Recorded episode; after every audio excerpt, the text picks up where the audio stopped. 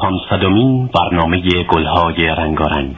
در این برنامه ارکستر گلها اثری از پرویز یاحقی را با آوای گرم همیرا آمیخته با کلامی از بیژن ترقی و همکاری مجید نجاهی و جهانگیر ملک به سهم میرساند. رهبر ارکستر جواد معروفی غزل آواز و اشعار متن برنامه از اماد خراسانی و بیژن ترقی. گوینده روشنک. یا این مرغ بهشتی ز گلستان که بود؟